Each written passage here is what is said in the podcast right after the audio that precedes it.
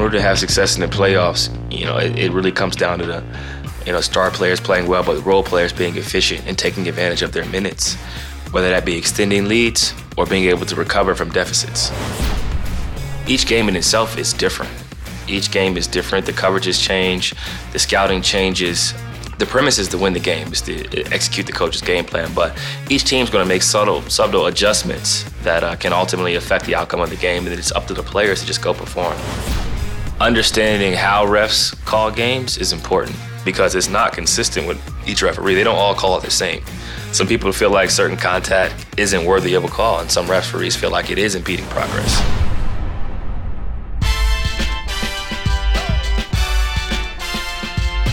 Welcome to the Lawrence Taylor episode of Pull Up. That's right, episode number 56. I'm currently in Denver, Colorado, in my hotel room. Just finished getting a massage, some treatment.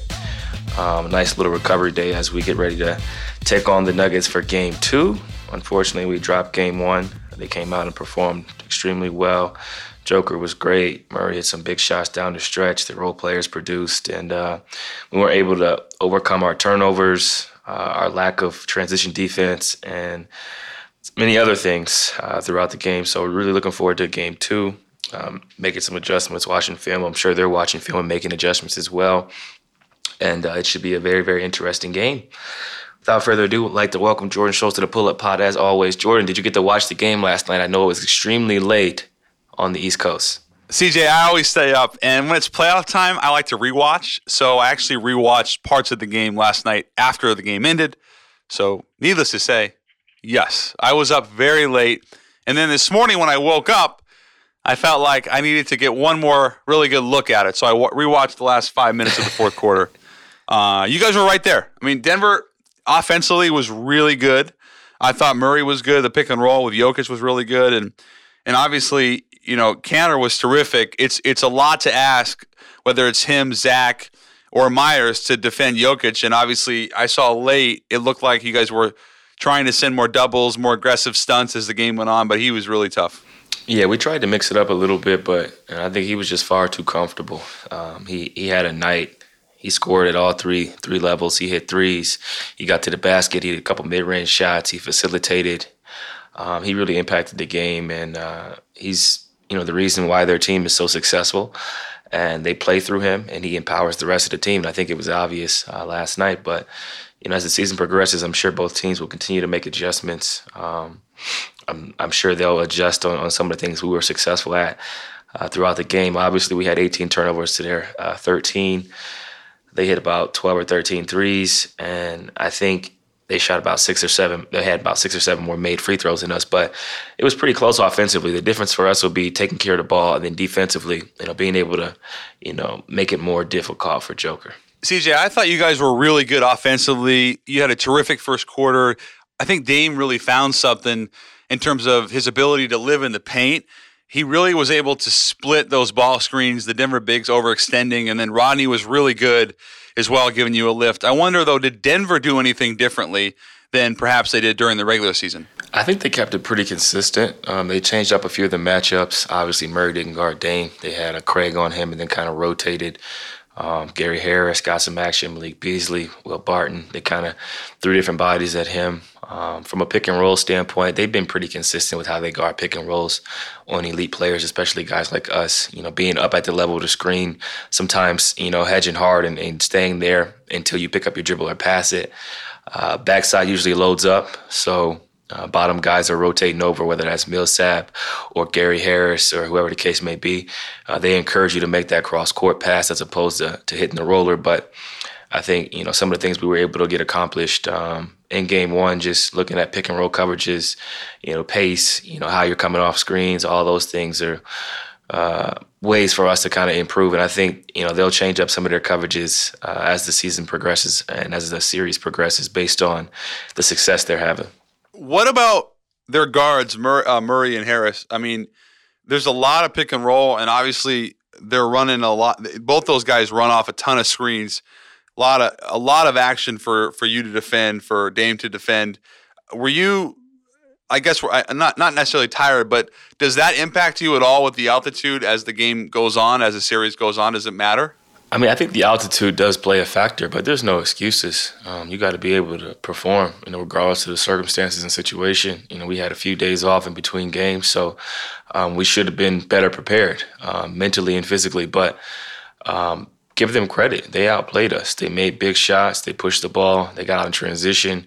Uh, they got what they wanted, and we had some mental lapses, some mental errors, and we have to be more locked in, more competitive from the start. Um, you know, not having those turnovers before the, the, end of the second quarter.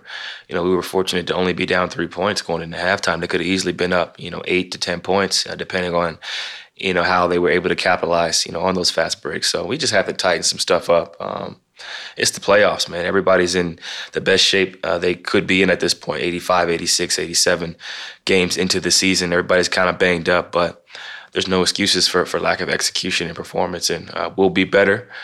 Uh, I thought Rodney Hood was great, and he gave us a big boost. He took advantage of his matchups and his opportunities and touches. I thought Zach was great. Seth gave us good minutes. Et gave us good minutes, and in order to have success in the playoffs, you know, it, it really comes down to the you know star players playing well, but role players being efficient and taking advantage of their minutes, whether that be extending leads or being able to recover from deficits.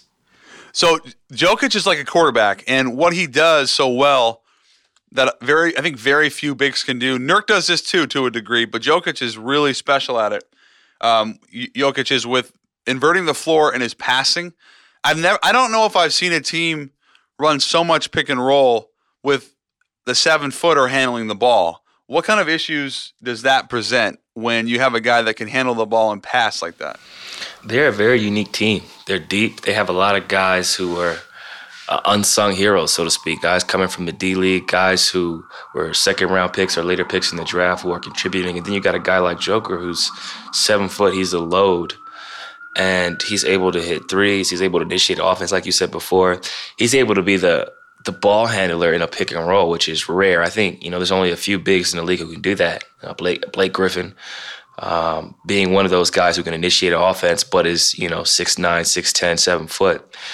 And what makes them so special is their vision. They can score the ball. Obviously, they can impact the game uh, from an aggressive standpoint of attacking, but they can also draw so much attention and be willing passers to the weak side. I think that's where um, he made his difference. He he scored 37, 38 points, but you know six assists in key moments to where he's kicking it out for threes to Beasley, he's kicking it out for threes to Craig, he's kicking it out uh, to Will Barton and different guys, and that's kind of empowering their team and it's it's something that we're going to have to adjust to, but it's a part of the game. You know, great players are going to make great plays. You just have to try to make it as difficult as possible on them. Yeah, well, what's interesting about the Blazers, or I'm sorry, the Nuggets, is that they are 13 and 20 when the opponent shoots 37% from three or better.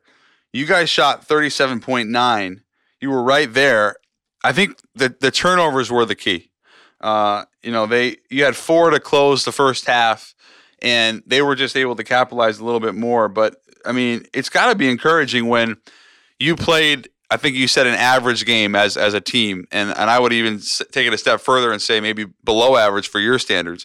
And they played really well, and you still had a chance late. Yeah, we definitely had a chance, and I think you know, people get caught up in you know offense and defense and all those things, but you're not going to score every possession just have to try to get quality looks every possession. And I think that when you turn the ball over, you're doing yourself a disservice because you don't get a chance to attempt a shot. Know, whether you make it or miss it is irrelevant. If you have turnovers that lead directly to fast break opportunities, you're changing the game. You're giving them a chance to not have to call plays. You're giving them a chance to get easy run out baskets. You're giving them a chance to find their comfort and not having to go up against a set defense. And I think you know, we have to do a better job of that. And then on the flip side, we have to get more of those opportunities for ourselves, where where we force turnovers, get out and run without the defense being set, and are able to to take advantage of um, those opportunities. And I think that as the series progresses, um, both teams will make changes, and uh, it'll be interesting to see what happens down the stretch. I, I, think that just to close, the length I thought that you that that, that Terry and, and DV and Tibbs and all those guys were able to throw at Portland or throw at Denver um, in terms of Harkless. Um, look, there was a time when Harkless was guarding Murray, and I think Aminu was guarding Jokic, uh, which was interesting because it, there were certain possessions where it looked like that was working. And then, you know, they would get in a little bit of a rhythm and it didn't work. But then Mo got in foul trouble. I just want to see how a full game goes. Hopefully, if you're the Blazers, no foul trouble. But I thought the length of Mo and to a degree Al maybe bothered uh, them a little bit. Yeah, I think that being able to have different guys um, with length, you know, cover their guards and even to the, to a different extent cover their bigs, I think it makes a difference. Um, not getting used to the same types of coverages, not getting used to the same types of defenses, something that can impact some players. And in other moments, it's just it just so happens that someone was stuck on someone and they got to stop. So it's not always you know the defense. You know, sometimes it's just good offense that misses Yeah. a shot. Yeah. Um, okay, so we have a lot of Game of Thrones to recap, and knowing from looking at your Twitter profile and seeing CJ McCollum as the Night King really got me thinking, who is CJ McCollum in Game of Thrones? Because you're not the Night King. You, you, you know, the Night King is a mean, bad, angry guy that just wants pure darkness. And CJ McCollum at his worst hour is still not that level. So I, I, I've been I've been I've been going back and forth trying to find your character, and here's what I got. I got a mix of Jon Snow, a little bit of Arya, and perhaps, and this might sound a little weird, but perhaps some Danny as well, uh, as Oh, in my goodness. Daenerys, as in Daenerys, because there's a lot of like, I don't know, some of the bravery, being courageous, but also knowing when to defer. You know, you talk about Danny with Jon, you and Dame. I, I just, I, what do you think about that? I mean, am I way off base here, CJ?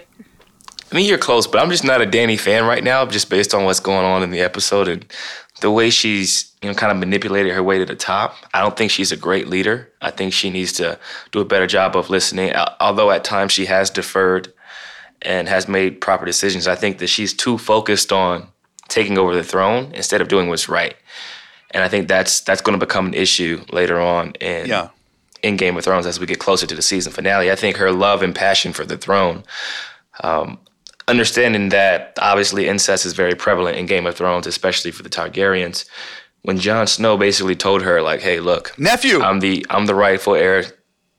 Uh, nephew. He's her nephew. That's she's yeah, she's the auntie. So basically when he told her that I'm the heir to the throne, blah blah blah blah, her first thought was not like, wow, we've been we've been we've been romantically Yes, involved. It was the throne. I'm your aunt. It, it was are you saying that you basically want to take the throne? You know, how convenient for, you know, basically two people to say that you're this and you're that. It's like you, why are you so caught up on the throne? Like you could just live happily ever after, take over the world, and move on. So that just kind of rubbed me the wrong way. But I think Jon Snow's personality, his bravery, I think at times he's a little too courageous. You know, growling at a dragon. You know what I mean? Like he's he's faced death. He's looked death in the face a lot of times, and I like the in, intensity. I like the determination, but he's just got to be smart. You know, you got to understand when you're beat, understand when you have a chance to succeed. But I think those the combination of those three people with Arya's determination. I like how she's mastered her craft since she was a youngster. She set her mind towards a goal and has been able to slowly accomplish it. She's been able to adapt in different environments. She's been able to overcome, you know, some serious setbacks and, you know, essentially rise to stardom, so to speak, and bring one to the as some of the comparisons have been on, on Instagram, she's been able to bring a title to the land, you know, bring a title to Winterfell, bring a title to her people. And now she has a chance to eliminate the woman with green eyes. So, a lot to unpack there. One, I feel like Jon Snow's always down 20. You know, he's all like, and you saw, literally saw him surrounded by 20 or 50, um, what are they, zombies, White Walkers? I guess White Walkers. And he had to be bailed out once again by the dragon, but he was chasing the White Walker king, the Night King himself, and he would have been dead, mm-hmm. but he got bailed out. So again, he's down 20, down 50, whatever, and he comes back. The guy's actually been dead. You said he stared death in the face. He's been dead. He comes back from that. At some point, you know, you just wonder how many lives this kid has. Okay. Secondly, we haven't even talked about Arya, but for her to do what she did, and and you know, this is spoilers for anybody that hasn't seen it, but to kill the the Night King in the manner in which she did, are we? I mean, she has to be the greatest warrior of like television history considering her size, her makeup, she's not a first round pick. She's a late rounder. She's an undrafted free agent probably. And yet, She's a mid major. She's a mid major prospect for sure. I'd say she's a low major. Low major. Ooh, I like it. I She's like, it. she's, you know, I, I don't want to say Lehigh, but you know, she's she's a Patriot League. She's gone from Patriot Leaguer to perennial All Star. That's You're well, talking about and that's why I started to the think kill about of the the kill of the decade. Well, that's why I was comparing.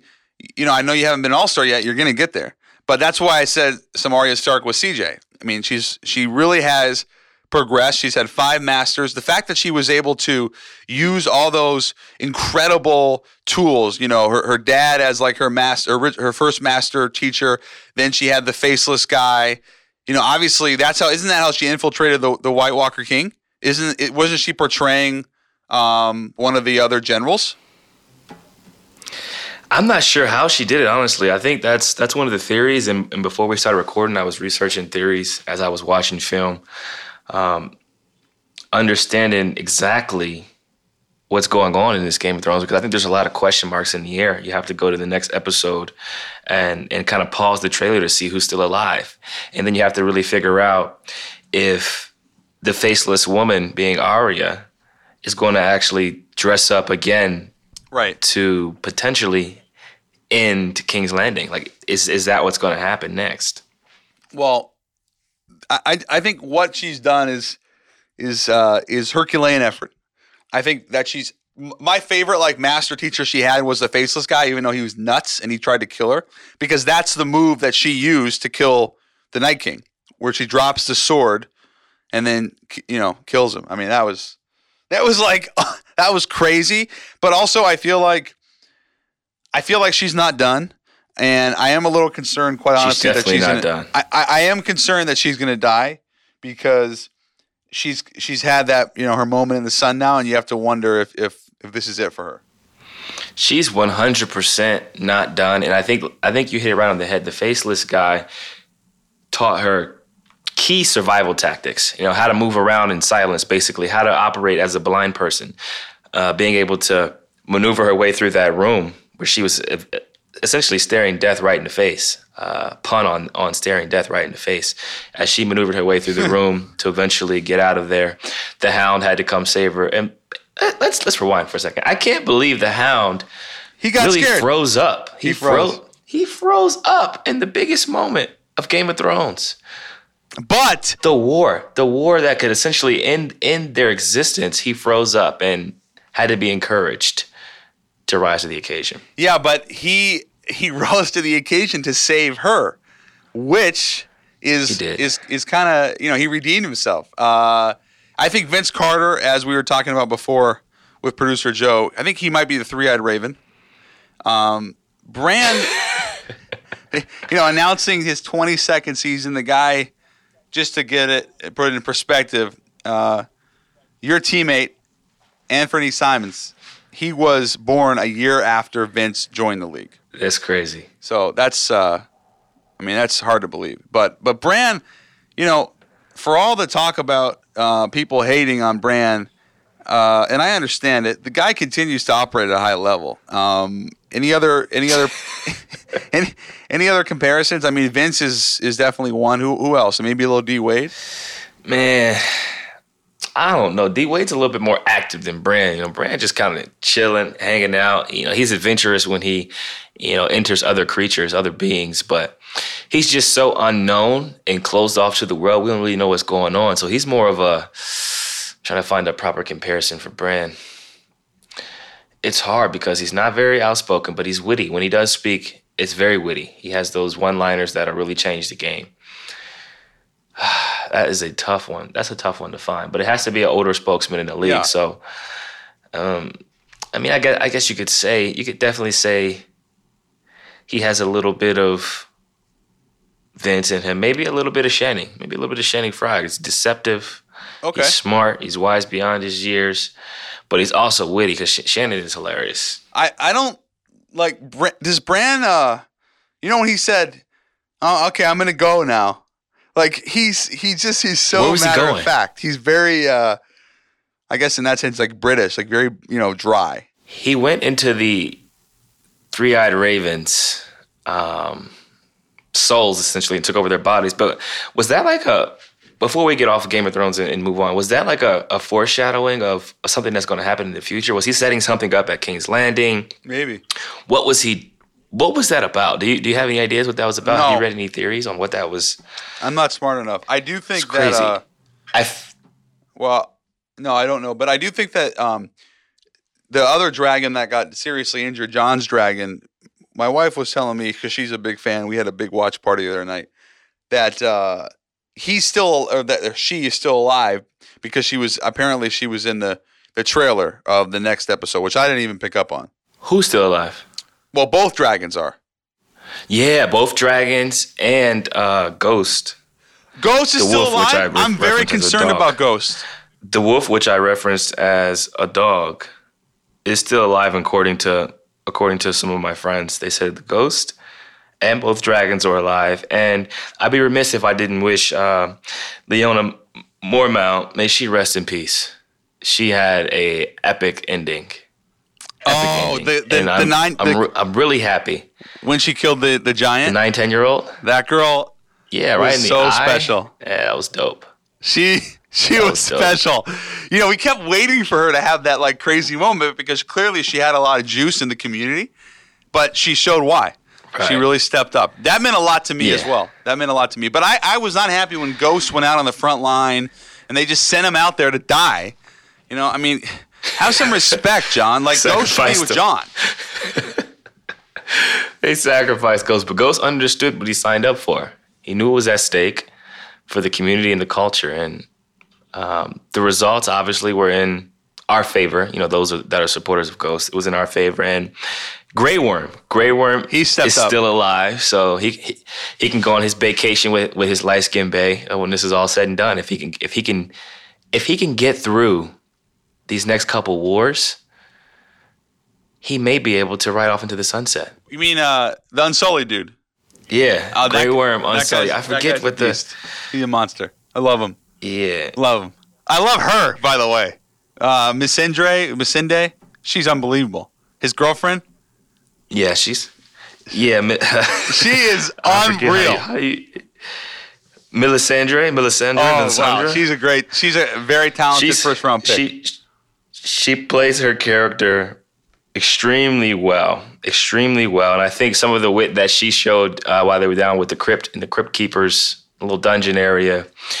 Uh, basically saying that, look, y'all can talk about Danny all y'all want, but if it wasn't for these dragons and Danny, everybody would be done right now. It would be over. The one thing I wanted to mention again was why was this so blurry? Why was the battle scene so blurry? And how come the Night King didn't talk at all? How come we didn't get the, we, we didn't find out any more information about the Night King? He had this army, he could raise people from the dead. He had all this power and control, and his part had no words. That's a good point. I didn't think about that. The the uh, the blurriness like- bothered me too. I actually just No figured it might have been my TV. I think the whole world, 100 million people were watching and thought it was their TVs, and everybody's looking at all these high definition TVs they have and trying to figure out why their big screen's no longer working properly. It was it was a sick moment. I was not happy with that either. I I, I wish the uh, Night King would have talked. He would it would have been cool to see him speak. But but uh, you know what was cool? The um, a Grey Worm was interviewed by New York Times. The actual actor, just just just I like this. He said, and this is during all the all the battles of, of shooting this crazy scene or these crazy scenes. He said, I, I thought I was gonna pa- I thought I was going to pass out.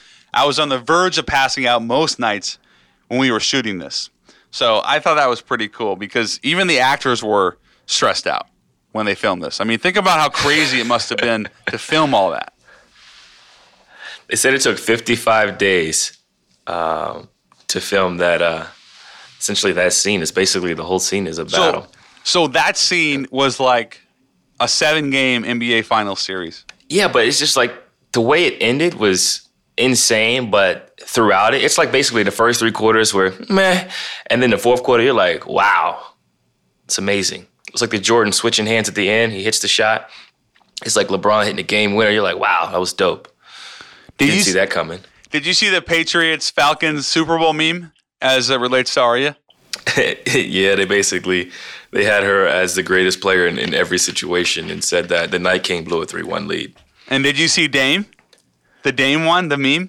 Yes, I, I, I seen the meme with Dame. That was hilarious. And the funny part is that he doesn't even watch Game of Thrones, so you had to kind of explain it to him, like, bro, this is what's this is what's going on. Did he understand like how big of a deal it was? I told him, I said, 100 million people watched this episode um, last night. And don't be surprised if you have like an extra 100,000, 200,000 followers just because of the memes. Did he get it? Did he get it? I think he understood it now. I told him like 100 million people watch and you have to pay um, for for the channel to watch Game of Thrones. I think that's when he was like, wow, this is, this is a big deal. I'm like, bro, you need to be watching this. Wow. We got to get Dame on it because, I mean, who's Dame? Is Dame a combination of like all our favorite characters? He's, he, he basically is a combination of a lot of characters hard work, determination, fearlessness, good leader. He has a lot of the qualities of some of your favorite characters. And Jokic is basically the giant. He's a giant with great wisdom. He's like a I think giant. some of his teammates call Yeah. him call him Tom Brady. He's got a very good basketball IQ and surprisingly nimble and fleet of foot. You know, He for is. a guy his size, like he can spin, he is. spin, and Yeah, pivot and stuff. Ke- But Kevin McHale clowned him though. He said during the game, you know, don't don't worry, big fella. You, you're not gonna win. You're not gonna get on the cover of GQ. You don't because you know he had that crazy play where where where you had the the flagrant one and he was like adjusting his nose after, and McHale was like, "Don't worry, it's okay. He doesn't need to look good. He you know he's not gonna get on GQ." Yeah, I didn't mean to hit him in his face. He moved the ball. He had the ball there, and I was trying to get my my patented strip, and he moved the ball. He got me. You got you know, credit him for a good play. you got one of the patented strips that wasn't called, and then you got another one that was called that really shouldn't have been. Yeah, it's tough, man. And there's been a, a big emphasis on player engagement with referees. And uh, we understand they're humans. They're not going to make mistakes. The game is, is happening so fast, and players are manipulating calls and over exaggerating certain body movements. But, you know, I just, I had a good conversation with Ken. I told him, I said, you're going to have to check that one out at halftime. Uh, I didn't foul him. That was all ball. And then you know, to start the second half, he came up to me. He was like, I missed that one. He's like, way too much ball for me to call that. And I just said, thanks. And it was just a, a good exchange of, you know, I, I reacted and I ran up to him and I was like, come on, Ken. Like, I'm telling you, I had all ball and you didn't really have a great angle to make that call. And, you know, the good refs can admit when they're wrong. Um, they can review the play and say when they're wrong. And good players, I think when when you commit a foul, and you don't think you fouled, and you go back and watch the film, I think you should be able to admit when you actually committed a foul. And I think that's where I'm at uh, right now in my life. I'm at that stage where sometimes I know I fouled, and I'll raise my hand or I'll tell them like, "Yeah, you're right, I did get him." You know, in the instances where I don't think that I, I fouled the guy, I'll rewatch it, and if I feel like the call was correct, I'll tell him. If I feel like it wasn't correct, I'll tell him. I think, but now we're at the day and age to where players protest calls so much, it becomes annoying to the referees, and they're not sure, you know, what you're trying to accomplish at that point. It's like, you know, did he really get fouled, or is he just complaining as always? And I think that the consistency or lack of consistency with guys complaining so much has, you know, driven a wedge between you know referees and players. And now you're looking at the the Houston Rockets um, Warriors series to where the underlying theme now is like who's refing the game, like the fact that Scott Foster's refing this game should not be a byline on the bottom of the TV, but that's what it's kind of evolved into because of some what the Rockets call controversial calls historically with him and looking at the the James Harden situation. James Harden uh, basically was, according to referees, he was fouled on three three point attempts, three or four, and they didn't allow him proper space to land or whatever the case may be. And I think the confusion there is that since they missed those calls and admitted to it, that the casual fan thinks that the refs are manipulating the game. And it's like you can't really tell. Like if your guy makes a move and he shoots it, sometimes his legs do come forward naturally. Sometimes there's a natural swing. Sometimes the players are exaggerating it, but it's hard for the refs to really tell if it's an exaggerated movement or if it's a natural movement. I think that's what causes the disparity and the disagreements between refs, fans, and players. But Yeah. um, it'll be interesting to see what, you know what happens with this game tonight. I look forward to watching it.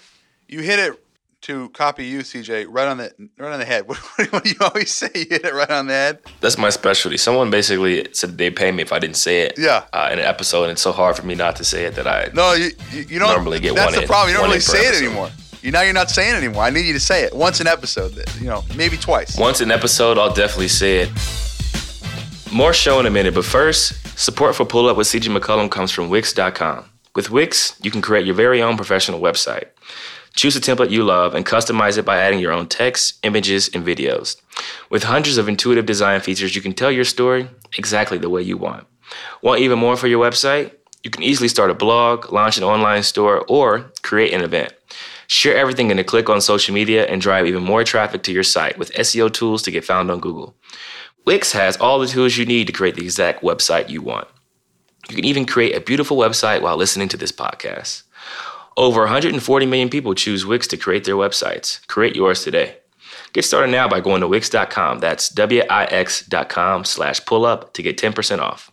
Is your child struggling with a specific subject or need help with homework? Are they asking questions that you're not sure you can fully answer? IXL Learning is an online learning program for kids. It covers math, language arts, science, and social studies. IXL is designed. This program will improve your kids' grades. Studies done in almost every state in the country. The kids who had IXL are consistently doing better. Powered by advanced algorithms, IXL gives the right help to each kid no matter the age or personality. And it doesn't have to eat up all your time. One subscription gets you everything for all the kids in your home, pre K to 12th grade. So don't miss out. One in four students in the U.S. are learning with IXL. IXL is used in 95 of the top 100 school districts in the U.S. Make an impact on your child's learning. Get IXL now. And listeners can get an exclusive 20% off IXL membership when they sign up today at IXL.com/audio. Visit IXL.com/audio to get the most effective learning program out there at the best price. Okay, back to the show. We can talk about the referees. We can talk about your opinion on how players complain to the referees, and then we need to talk about these series that are going on besides ours: Boston, Milwaukee, Warriors, Rockets. Well, my issue with the refs is here's the deal. If you're an NBA player and the playoffs are as good as they've been, to your point, why are we talking about Scott Foster? I mean, that's the problem. The, the basketball has been so good. The individual play has been so good. Some of the coaching has been great.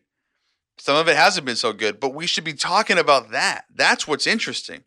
The fact that we have these subplots wondering who's refing which game and Scott Foster, well, he's refing game two of Rockets Warriors. That's a problem because James Harden's fouled out four times in the last 265 games. Three of them were ref by Scott Foster. Like that that should not be the main talking point, but yet it is. And, and it bothers me, uh, and it's a shame because the basketball has been really good, and I think it's it's really unfortunate.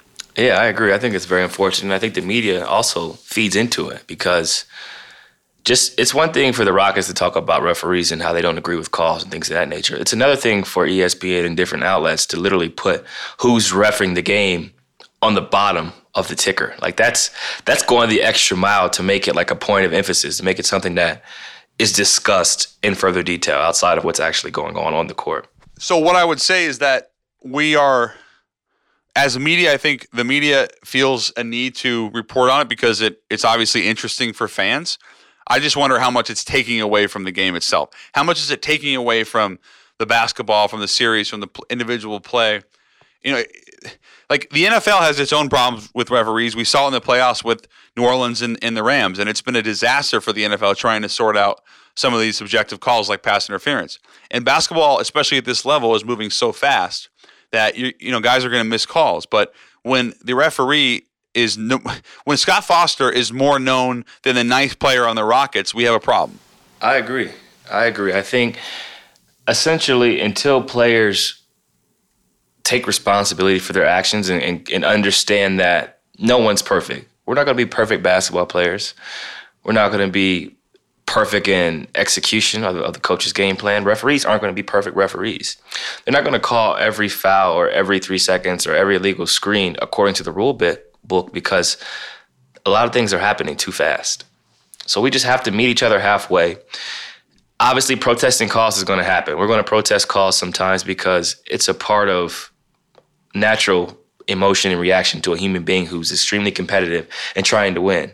It's another thing to demoralize a referee. Yeah. You know what I mean? To, to really stand them up. And I think the same thing goes for referees. We should be allowed to respond to certain things within reason without receiving a technical foul. And they should be able to handle us responding, but we should also not take them to the limit or to the point to where we have to receive a technical foul or they have to continuously tell us, hey, walk away, walk away, walk away. But I think that we do deserve a right to have an initial reaction, initial emotion of, oh, come on, and then it should be over. CJ, I don't understand the right to land rule. I, I feel like it gets more and more complicated and perhaps unnecessarily. But every time I think I got to figure it out, I really don't.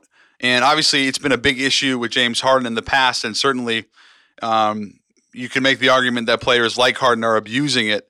We saw in game one, though, he did not get those calls three or four times against Golden State. Are you clear specifically on the right to land rule yourself?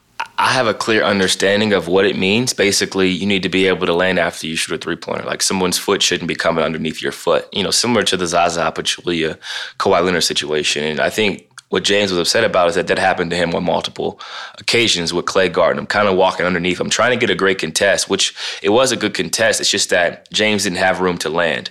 I think the problem is that on those threes where he didn't have room to land, it was an actual foul. But on some other threes, James may, may have kicked his leg in a more exaggerated manner, which drew the, you know, well, he kicks his legs every time. Well, he does kick his leg often, and most of the time it's natural. A couple times it's unnatural when you're trying to draw a foul. But I think the problem is that people look at, well, they missed those three calls. They did miss those three calls.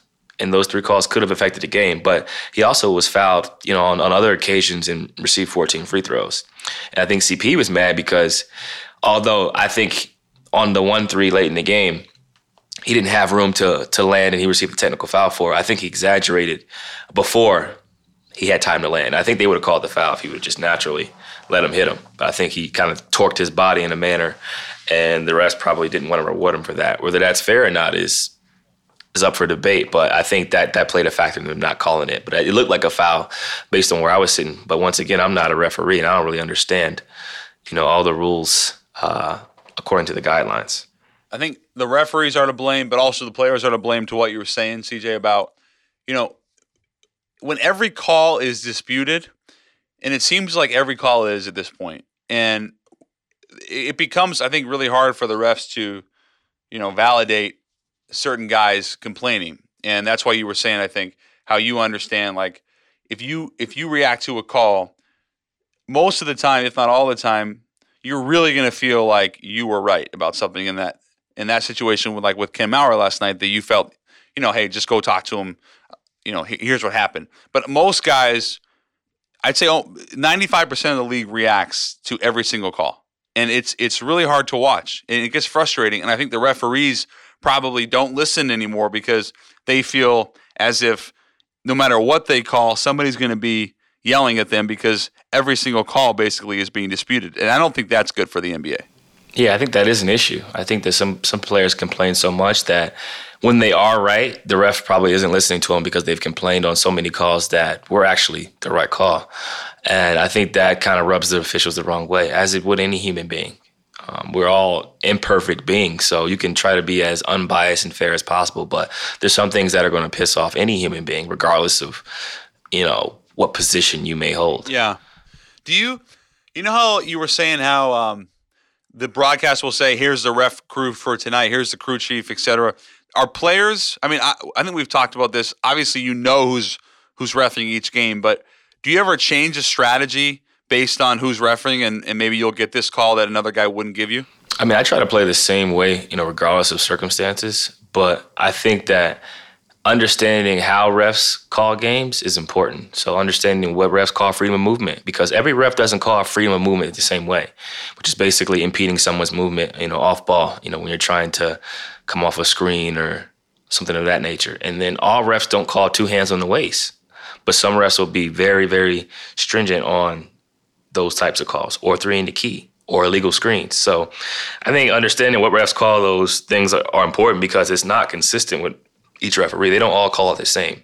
Some people feel like certain content contact isn't worthy of a call, and some referees feel like it is impeding progress. I wonder if there are any referees that um, you know have it out for certain guys. Like they feel like they're going to target somebody tonight. They're going to make an example of that tonight. I mean, that's what Tim Donaghy. Well, it's obvious the Rockets feel that way. yeah, that's exactly. The Rockets feel that way about Scott Foster. Exactly. But that's what Tim Donaghy said. And listen, I mean, I don't know if anybody out here has, has read Personal Foul, his book. I, I, I try to read basically every basketball book written. In that book, he says, and take it for what it's worth, again, it's Tim Donaghy, that, you know, refs would target certain players and and that would be like vendettas. And you have to wonder if Scott Foster is that guy with the Rockets. I mean, again, we're, we're talking about human beings here, emotion. The fact that it has gotten this bad between – that organization and this referee is is not by accident. I mean, th- this has developed over time. And when you watch Scott Foster, when you when you watch him ref the Rockets, it feels like sometimes, man, like did he really make that call? I mean, it's hard to know if that's true or not. Honestly, I'm sure there's some truth to everything. I always say there's some truth to every rumor, but uh, I feel like the refs I think they do a good job historically. They've done a good job. It's it's impossible to make every call the right call, but I do think there are certain biases to allowing leeway to certain guys. I think a guy like Draymond, he can react a certain manner, you know. Yeah. More he can voice his opinion a lot more than certain players and not be asserted a Well, he's built foul. up. And then I think some Yeah. referees Go ahead. Right, his reputation of you know exploding on referees, but I think some referees are more quick to call a technical foul, and some are more prone to let it go because that's who he is. You know, he's very demonstrative. Yeah. He's very emotional on the court. So I think that some players get the benefit of the doubt in those circumstances and situations, and whether that's fair or not is again up for debate. Well, when Draymond, when a call goes against Draymond, it's almost like he'll run 30 feet, you know, the other direction with his hands on his head, wondering how it could possibly be a foul. And I always say that, you know, basically no NBA player has ever committed a foul. Like that, you know, at this point, that's what it feels like. Guys feel Right. like, you know, that's no way, not on me, not on me. I like when players will raise their hand. You know, like, yep, that that was obvious. Um, and I think even a play like last night with, with you and Nikola, there is a reputation, CJ, and I'm and maybe it's uh, maybe you know about this. Hopefully, you do. That like CJ McCollum, not a dirty player. CJ McCollum's not going to go out and hurt somebody. Maybe somebody else gets a flagrant two on the same play. You happen to get a flagrant one.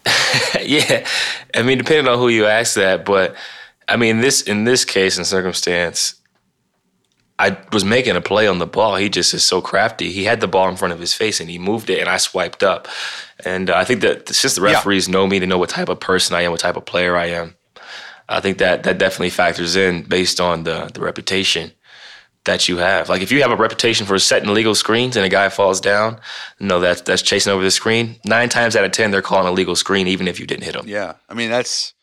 Yeah, I'm just thinking how many guys set legal screens. A lot of guys, you know, will will push that that boundary. You know, just like it's almost like uh, illegal screens for me are akin to like holding in, in the NFL, where it happens on every play, or there's some version of it. Right. You just have to pick which ones are, you know, more egregious. You know, Exactly. Um, what have you been watching in terms of the series? Because I, like for me, Boston Milwaukee game one that was the biggest shocker. I, I I did not see that coming. Um, I was in Milwaukee earlier this year when they beat Boston, and to me, they're the more complete team. I I got to give Boston a ton of credit for what they did in game one. Honestly, I expected Boston to win. Um, not necessarily game one, but I think they're going to win the series, mainly because of the depth they have. Like you talked about how deep Milwaukee is. I think they're a deep team, but from an experience standpoint, this Boston Celtics team beat Milwaukee Bucks last year without Kyrie Irving, and everybody knows how good Kyrie is as a player and you know what he brings to the game. But historically in the playoffs, like Kyrie's been excellent. Like he's he's elite in the regular season, but he's really good in the playoffs. He's clutch. He hits big shots. His winning percentage is unbelievable, especially in early rounds and in game ones. I think he's like twenty nine and three or something crazy like that. So I just felt like with the ability to put multiple guys on Giannis, you got a Morris twin, you got Al Horford, you got Baynes. Um, you have like size players who can not stop Giannis, but slow him down and just kind of throw different bodies. And I thought that would be a factor. And then obviously Malcolm Brogdon not playing, you know, hurts them. You know, him not being in the lineup right now, I think that affects their roster. And Yeah. I think until he comes back, they're going to they're going to be in some trouble. Yeah, no, there's no question. Um, we'll see if he's ready to go game three. I'm not convinced he is. Um, he's he's a good player. I mean, 15 points a game, 40% from three consistently, defends, um, you know, secondary ball handler, sometimes primary. It, you're, you're absolutely right.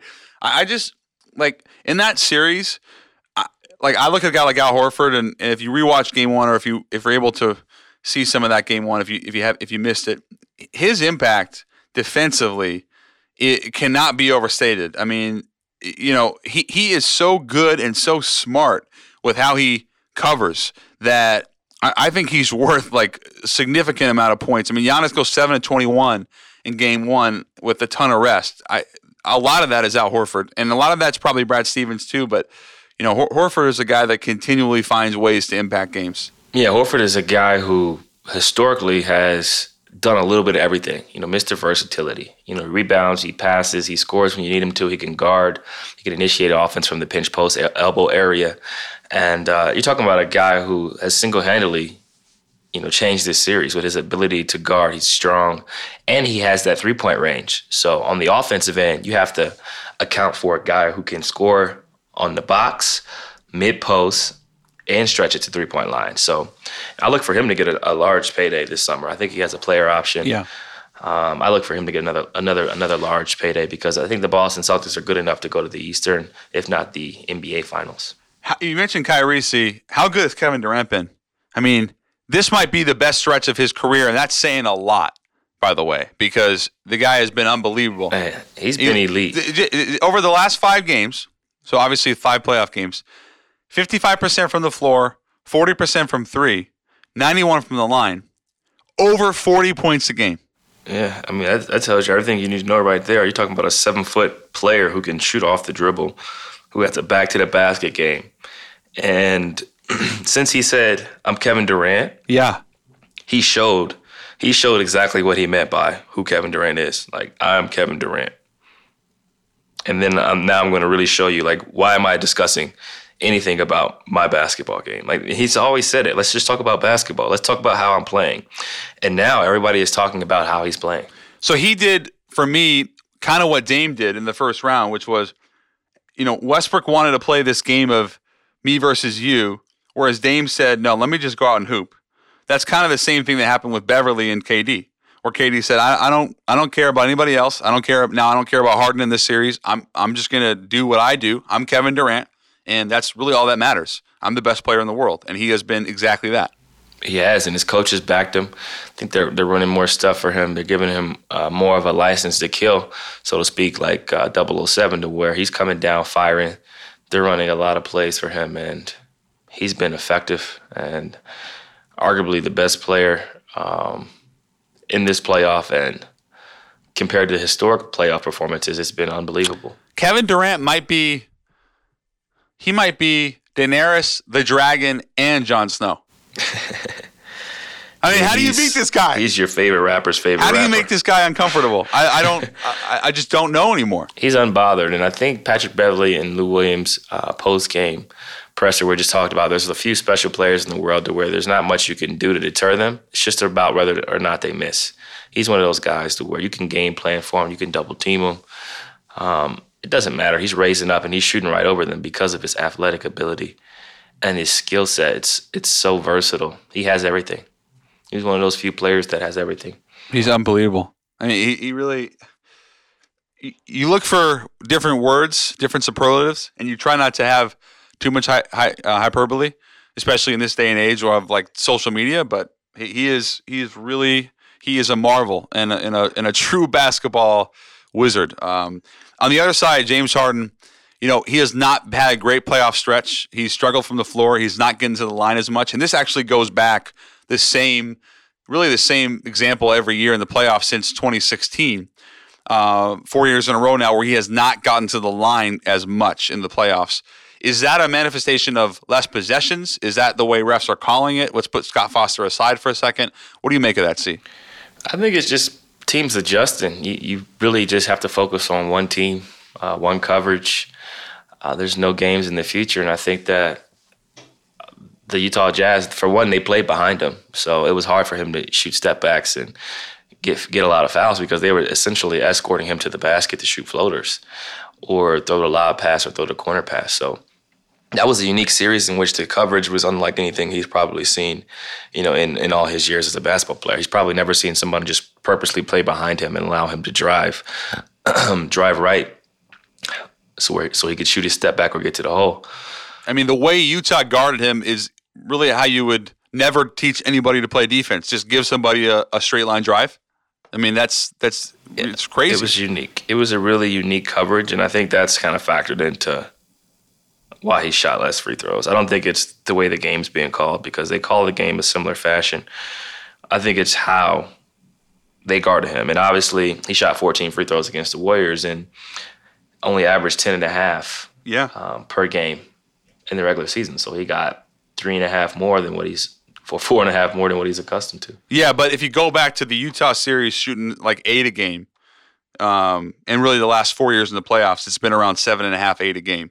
So he's been down on free throws. That's why I was yeah. asking. You know. No, I agree. I think the Utah series was interesting, but historically, I just think that teams are scouting him. You yeah. know, he likes to draw fouls, so they're just trying to figure out how to not touch him. So this this question applies to both you and the Rockets. I think. You know, we have, you know, we have game twos now where both teams would love to come back and steal a game on the road. Houston more so, but still you guys as well. How do you avoid that hangover effect. In Houston's case, obviously they feel like they got you know cheated out of a game. But for you guys and the Rockets and, and teams that lose game one, when you're when you when you're right there, how do you avoid the hangover effect and just put it past you, but also take something from that game to improve upon? Yeah, you take a lot of stuff from from game to game, understanding what happened in that game, understanding what you could have done better, and how to go forward of, of changing, you know, some of the turnovers, some of the mental lapses you had. But each game in itself is different each game is different. The coverages change, the scouting changes. Um, the premise is to win the game, is to execute the coach's game plan. But each team's going to make subtle, subtle adjustments that uh, can ultimately affect the outcome of the game, and it's up to the players to just go perform. So for us, we just go out there and hoop, man. Play as hard as you can, execute to the best of your abilities, and live with the results. And I think the Rockets, although they may feel like they got jobbed, the reality is that you're down 0-1. So those feelings have to go out the window because you have another game to play and an opportunity to to even up the series. And I think that's our mindset. That's their mindset. And if you ask some of the great ones, I think they would approach it the same way. Mm. My name isn't James. It is literally Jimmy.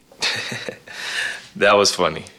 That was funny. He played really well too. He did. Uh, he was aggressive. He, he, knocked down shots. He he really led them to victory. And, and that series just got a lot more interesting as they head back to Philly because you know those fans are going to be jumping. Yeah. Yeah, I did. I mean, he's he he hadn't played that way since game one of the Brooklyn series, so that's big time. Um, CJ, I got to tell you, man, it is. Uh, if if we had a Game of Thrones show where that's all we talked about, we could have ten hours of conversation. But uh, you have to get ready for game two, and um, probably uh, if I know you as well as I think I do, you're probably going to go watch some more conspiracy theories on Game of Thrones anyway. yeah, I mean, I'm get, I'm I've seen most of them. I'm going to watch some more film, break down some clips that I got sent to me, and then uh, check out these games that are on TV um, tonight. But I've had many conspiracy theories sent to me. I'm actually going to send you this hilarious video uh, that I've uh, been sending out to people uh, about Game of Thrones, giving a breakdown, essentially uh, a power five, if if you will, basically a top five of uh, what's going on in Game of Thrones and who has the best chance of taking the throne. Needless to say, that everyone believes it's Arya right now. Arya is the the one who's going to take the throne, and I'm really just looking forward to getting some rest tonight and getting ready for uh, Game Two tomorrow. It should be a fun one, man. This is a a great time of the year where you get to go compete. Everything you work for in the summertime is right in front of you. you just got to go take it. So you'll probably go spring skiing tomorrow in the Rockies and then go play game two. uh, exactly what I will not do, and I'd be remiss if I didn't sh- didn't shout out uh, Gregg Popovich. I think Gregg Popovich is on the hook for an extension. Yes. So uh, hopefully, yes. we get some more years of, of seeing him. Although you know, playing against him is is always a treat because he's such a good coach. You know, the game needs him uh, to stay around and hang around. Once again, we want to thank all our listeners out there for tuning in to the Pull Up Pod. Uh, delightful to be able to share, you know, some of my experiences on the court with you guys, some of our thoughts on Game of Thrones, and just all things basketball and what's happening in this in this world. I'd be remiss if I didn't uh, Shout out uh, the director John Singleton, who passed away at the age of 51. He was the first African American nominated uh, director for Best Director at the Oscars, and he actually was the youngest director to be nominated for the award at, at the age of 24. He's done Boys in the Hood, among many other movies. So, another legend who's gone far too soon. But as we continue to progress and, and, and move forward, looking forward to seeing many more producers of color, you know, in, in those types of ranks and lights. But you can catch us on Apple Podcasts, Spotify, radio.com backslash pull up with CJ, or wherever you get your shows. And don't forget to Hold up. pull up.